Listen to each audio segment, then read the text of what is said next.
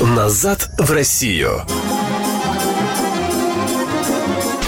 Всем привет! А, сегодня со мной Катя, и она нам расскажет немножко о своем опыте проживания в Англии и как ей там вообще понравилось или нет. А, Катя, давай расскажи немножко о себе, кто ты такая, чем занимаешься. Всем привет! Мне 21 год, я учусь в МГУ на философском факультете на отделении рекламы и связи с общественностью. Mm. Я уже на третьем курсе. В этой программе я участвую, потому что с 2013 по 2015 год э, я училась в частной школе-пансионе в Англии. А где, где именно в Англии? Это возле города Гастингс, графство Ист Сассекс. Э, грубо говоря, это юг Англии, побережье Ла-Манша. Это такой типичный старый английский город или как, или более такой модерный? Гастингс — это один из старейших городов, э, городов в Англии. Он известен битвой при Гастингсе. Это э, времена, когда Уильям Завоеватель э, из Франции пошел захватывать Великобританию. Mm. Вот была большая битва при этом городе. Ну, в этом городе там даже осталась с тех времен крепость, точнее ее развалины. А по британским меркам это крупный город, порядка 80 или 90 тысяч человек, если я не ошибаюсь. Но по российским меркам это деревня. Да. Так, а почему ты именно решила в Англию поехать, полететь, учиться? А, мне тогда было 13 лет, и э, моя семья решила то, что есть такая возможность э, меня обучить за границей. Это будет хороший опыт, потому что, во-первых, я выучу язык, а, во-вторых, в целом, ну, моя семья видела мое образование как школьное, так университетское, а, в целом за границей. Uh-huh. А, и мои, моя семья в целом, наверное, они хотели, чтобы у меня в будущем был выбор, где бы я могла жить, работать и так далее. Значит, сколько лет ты там училась в итоге? Я училась два года. Я сдала GCSE. GCSE — это как в России ОГЭ, Угу. То есть, грубо говоря, я училась в Англии 8-9 класс, и 8-9 класс, вот я готовилась к сдаче экзаменов GCSE. Сданный GCSE, он как наш ОГЭ, то есть э, после этого ты можешь вообще уйти из школы и работать э, в Макдональдсе, например. Классно. Подожди, значит, ты сдала этот экзамен там уже или чтобы туда поступить? Там, там я уже сдала этот экзамен, то есть ага. я училась 8-9 класс, было мне тогда 14-15 лет. А там было много русских? Конкретно в моей школе было довольно-таки много русскоговорящих, то есть, э, ну, в основном это все-таки были ребята из России, а были еще ребята из стран бывшего Советского Союза, преимущественно из Казахстана. Uh-huh. Мне кажется, это связано с тем, то, что, ну, и в России, и в Казахстане есть э, нефть, следовательно, уровень экономики в России и в Казахстане, он выше, чем в остальных странах СНГ, mm-hmm. Поэтому у э, некоторых жителей этих стран есть возможность позволить такое образование. Как, какая, сколько там англичан, сколько там иностранцев, как бы расскажи немножко. А, получается то, что в этой школе пансионного типа имеется в виду то, что если ты там на полном пансионе учишься, ты там и живешь, и ходишь на уроки. А, вот именно на полном пансионе в основном были иностранцы, англичан было мало. Mm. Англичане это в основном были так называемые day students. А, они проходили просто на занятия mm. и потом домой уходили. Да, mm. вот, в основном англичане, они только вот днем приходили, и это были ребята, ну, из окрестностей, грубо говоря. Но были англичане, которые были из других регионов Англии и учились там на полном пансионе. А ты мы. общалась с теми, которые приходили просто на день?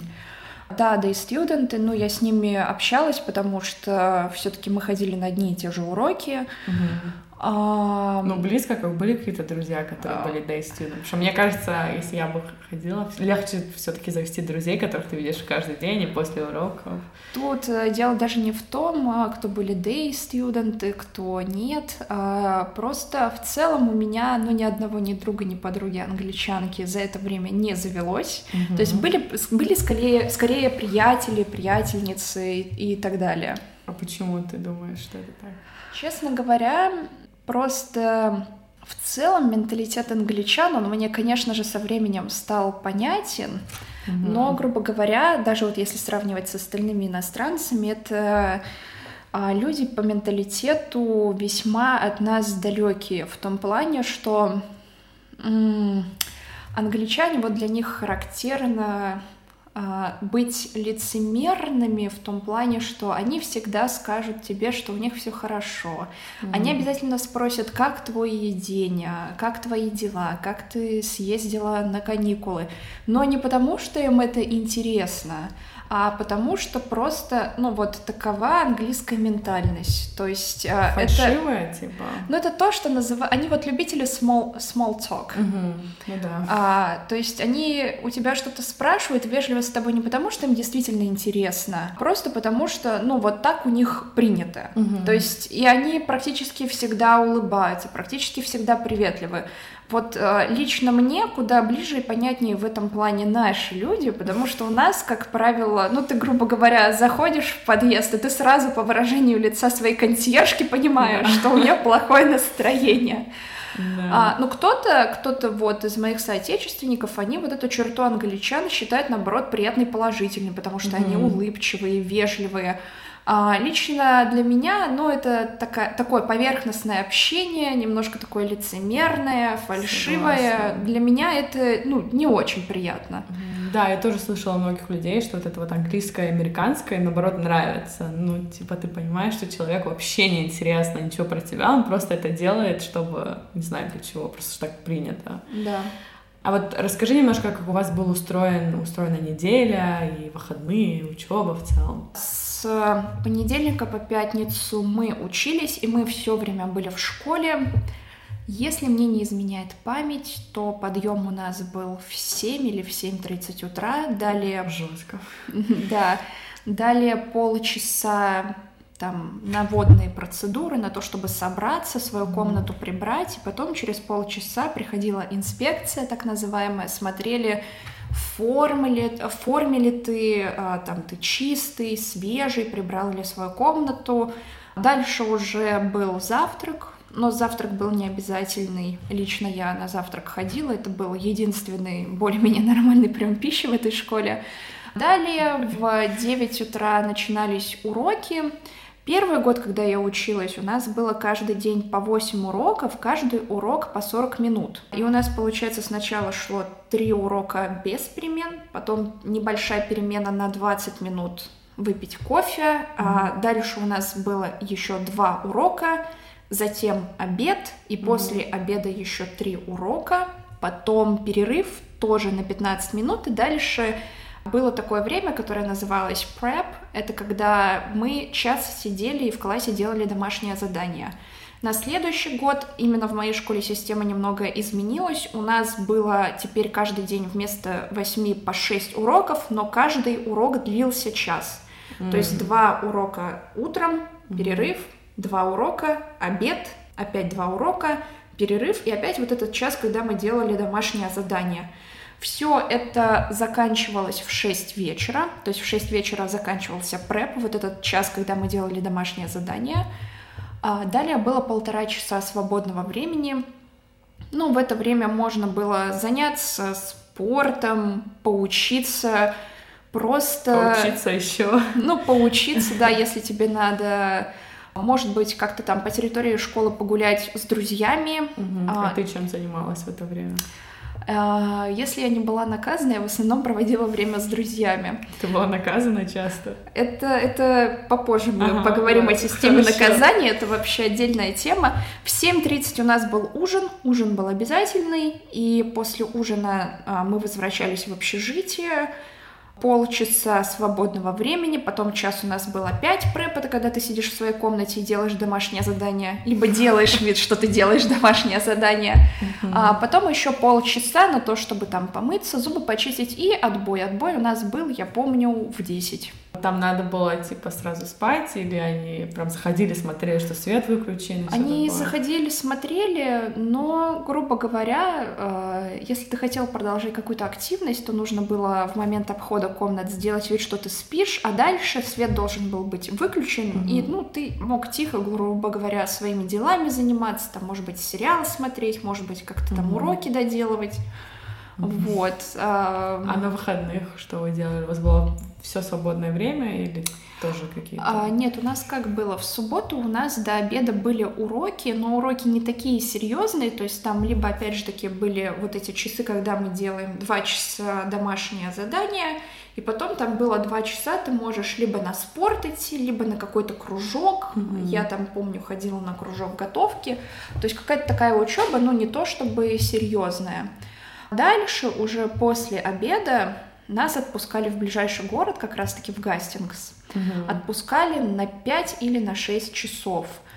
Ну, и Гастингс — это такой маленький город, где особо-то и заняться нечем, то есть там буквально было два-три каких-то ресторана, куда ты можешь сходить на выходных, чтобы, ну, mm-hmm. поесть хоть где-то приятную еду какую-то более-менее. Можешь сходить там в продуктовый магазин, чтобы закупиться какими-то вкусностями на неделю.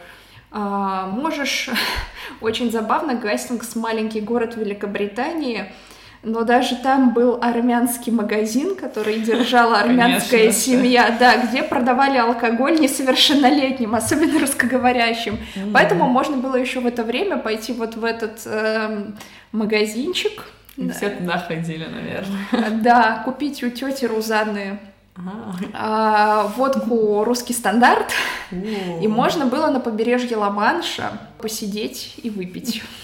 Звучит неплохо, как бы. Ну, вот такой досуг. А, все, в 6 или в 7 вечера нужно было быть уже в школе, и а, там нужно было идти на то, что называется line-up. Это когда все mm-hmm. встают по классам в шеренге, и смотрят, там, пьян ты, не пьян, обдолбан а или пьян? нет.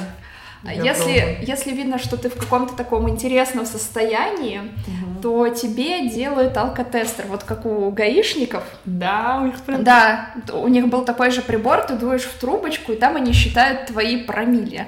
Ага. И если у тебя там грубо говоря, даже если показывают, что ты, ну, эти промили как показывают, то есть, в принципе, можно определить, ты там выпил э, бокал вина или ты выпил побольше значительно. Ну, да. Если там хоть что-то показывает, все, тебя ждало наказание. Система наказаний, а, конкретно в моей школе, это вообще отдельная история. Да, как раз расскажи. Ну, если говорить, если говорить про алкоголь и употребление наркотических веществ, сделаем пометку то, что наркотики зло, употреблять наркотики это очень плохо. Угу. Когда тебя первый раз ловили, то тебя в воскресенье подним... Воскресенье это был единственный день, когда можно отоспаться до обеда. Угу. То в воскресенье тебя утром поднимали, заставляли одевать школьную форму, и ты там до обеда сидел с заучем или с директором в одном помещении, тебе нужно было либо уроки делать, либо читать книгу. В телефоне, в компьютере нельзя было сидеть. Mm. А, это вот если первый раз тебя поймали с алкоголем или чем-то другим запрещенным. Mm-hmm. Yeah, если, если тебя ловили второй раз, то то же самое наказание, но при этом пишут e-mail родителям. Mm. Если ловили третий раз, то тогда могли отстранить э, до конца, то могли, то могли на неделю отстранить, отправить домой Угу. Классное наказание, по-моему. Да, ура, спасибо. Вот. Э, по-моему, уже на четвертый раз могли до конца триместра отстранить, э, и уже, по-моему, раз на пятый или на шестой тебя выгоняли из школы. Но таких людей было довольно-таки мало. Да, я вот именно хотела это узнать, потому что я всегда от всех моих друзей, которые именно были в интернете в Англии, слышу очень такие интересная история, и все рассказывают, что все там выходные напивались, все, все принимали, что могли. А сколько у вас вот много было таких людей, которых там ловили или которые это вообще делали? Вот это... которых ловили там по какому-то, я не знаю, пятому, шестому, десятому разу, таких э, людей было довольно-таки мало. Мгм. В основном тебя ловили, если ты что-то такое совершал, тебя ловили один-два раза, а дальше ты уже учился, как сделать так, чтобы тебя не поймали. Понятно. Вот, а, это по поводу наказаний вот за э, употребление алкоголя и других незаконных веществ. По поводу курения немного было другое наказание. Курили у нас в основном за школой, Мгм. где-то там, там был такой небольшой лес, там все курили. Если тебя ловили с курением, то, получается, в субботу, вот в то время, когда все могут ехать в город, ты, по-моему, час или два сидел то ли с директором, то ли с заучем и смотрел какой-нибудь документальный, поучительный фильм. А как им не лень? Они же тоже им надо в итоге сидеть в субботу и воскресенье. У них что, нету Ну, это вот британская такая строгая система наказания. По поводу других вещей. Вот э, я такого в других школах не встречала. И среди рассказов моих знакомых, кто учился в Англии, но в моей школе было наказание за разговор а, на своем родном языке. То есть у нас а, в школе были такие люди, они назывались префекты, грубо говоря, по-русски старосты. Мгм. И вот старосты, они носили поверх обычной школьной формы а, синие мантии, и их основная задача была это ловить людей, которые говорят на родном языке. Если тебя ловили за тем, что ты говоришь на родном языке, тебе давали red card, Мгм. ты вот эти полтора часа свободного времени после уроков в будний день, ты шел в библиотеку, где сидел либо кто-то из учителей, либо зауч, либо иногда директор, и ты целый час сидел, и ты должен был на листе А4 с двух сторон мелким почерком с небольшими промежутками между строчками писать I will never speak my own language again. Или Это ужасно. или I will speak only English. То есть вот такое было наказание. Это, ну, это- дискриминация. это, это знаю. просто звучит ужасно. На, Да. на следующий год это наказание заменили тем, что ты писал, опять же таки, мелким почерком а, лист А4, вот с двух сторон нужно было написать эссе на тему Why I should speak only English. Ну, для меня это, а, во-первых, в целом а, ситуация, ну, почему я должна, грубо говоря, с каким-нибудь казахом говорить на английском, Ну если да. наш родной язык русский? Да. Это очень тупо, если мы чело- два человека, у которых родной язык русский, будем стоять рядом и говорить по-английски Hello, how is your day? Oh, my day is, is amazing. Ну, то есть, э, это, ну, это как минимум тупо, но наказывает за то, что ты говоришь на своем родном языке, и писать э, вот эту фразу I will never speak my own language in school again, Это какие-то нацистские вайбы, не знаю, это, приходят. это сразу, вообще знаю. просто, ну это происходило в 2013-2014 году, сейчас, мне кажется, Да. их бы уже реально засудили. Да, сто процентов, совсем вот это cancel culture. А, это но, но это, не это знаю. просто ужасно. То есть, э, когда я об этом рассказываю своим знакомым, они у меня спрашивают, ты что, в концентрационном нацистском лагере училась? Вот. А а, вот эти вот а, студенты, которые ходили, которые как старость, которые ходили там, слушали, если вы на английском или нет, они, наверное, англичане были? Все? Нет, далеко не все из них были англичане. Ну, у нашего директора это был специфичный мужчина. У него был свой способ отбора людей на должность старост. Ну, например, у него раз в пару лет появлялись, он для себя открывал какую-то новую национальность, которая ему нравилась. И он а, людей этой национальности, которые учились в этой школе, он их а, ставил в старосты. У нас просто в столовой висели вот эти таблички. Там, а, грубо говоря, вот за всю историю школы были перечислены вот эти... Ну, у нас было три вида старост, как бы три ранга. И вот был высший ранг, он назывался Head of School, это как бы высший староста. И вот если посмотреть, в 90-х годах, в начале 90-х, вот эти старосты, там в основном русские имена и фамилии. Дальше уже в нулевые года там появляются казахские имена и фамилии. То есть, видимо, наш директор, он в начале нулевых для себя открыл такую национальность, как казахи. Такое, такое есть. Да, а уже получается, когда я училась, то есть это начало десятых, у него любимая национальность это были грузины. и было у нас несколько старост э, грузин.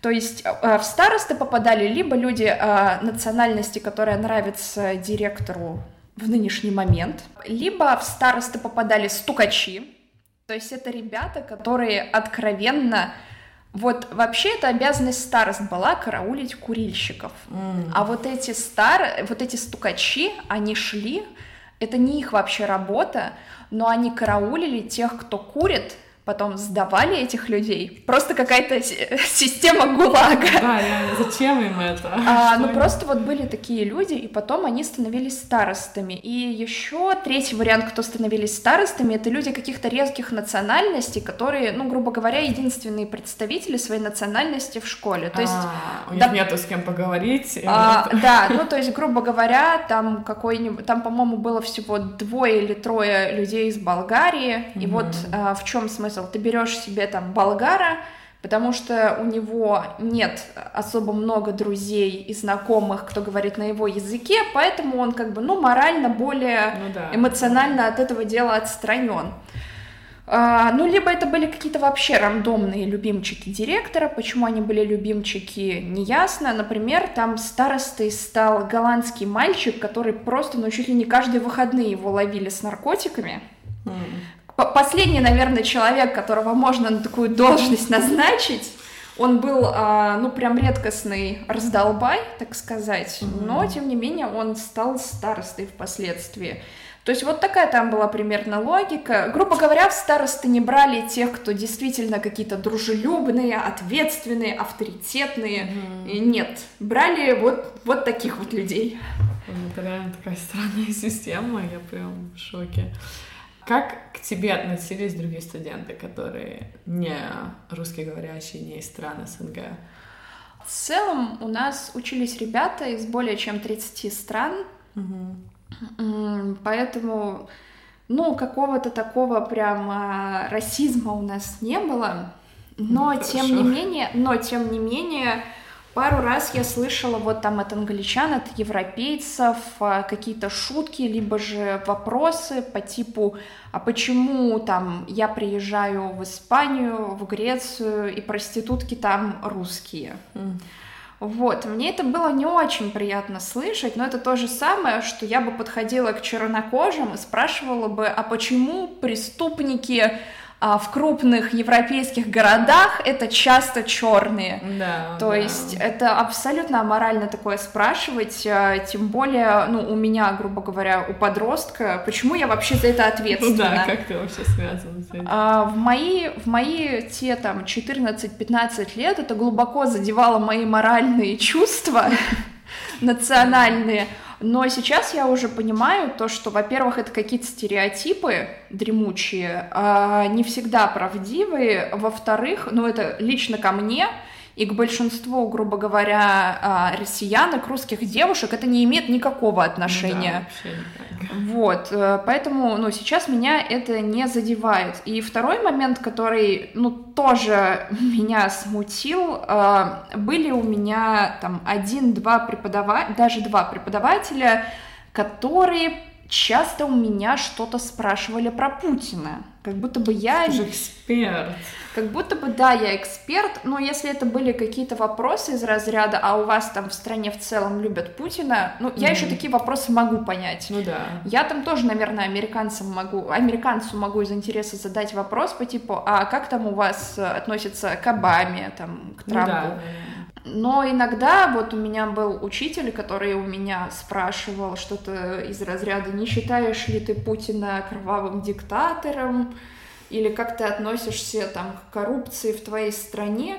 Я просто ну, понимала то, что ну, это не очень этично меня спрашивать, во-первых. Во-вторых, простите, пожалуйста, дорогой господин учитель, а вам-то вообще знать ну, о да. том, что происходит в моей стране, там, диктатор ли мой президент, какой у нас там уровень коррупции. При этом я, кстати, могу сказать то, что есть такое наивное убеждение, то, что коррупция, она высокая только там в России, в странах бывшего СНГ, но на самом деле, когда я разговаривала с англичанами, которым там по 40, 50, 60 лет, то есть, ну, там, mm-hmm. другие какие-то учителя, повара, водители, просто какие-то старушки, с которыми я разговорилась э, случайно на улице. На самом деле э, они часто упоминали то, что в Великобритании тоже есть коррупция, и она, честно да. говоря, не то чтобы сильно отличается от нашей. То есть тоже там э, они рассказывали мне истории по типу а вот выделили на дорогу такой-то бюджет, а дорогу не построили, или ее построили, но она оказалась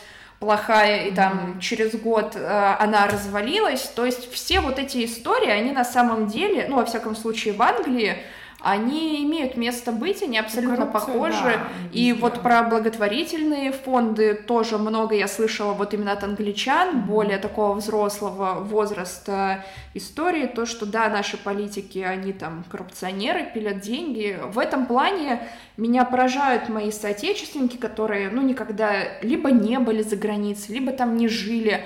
И вот когда они говорят, там, ой, вот у нас ужас, а там какой-то рай на земле а, без коррупции. У меня это всегда вызывает э, смех, да, потому что, ну, оно примерно, оно, оно есть везде.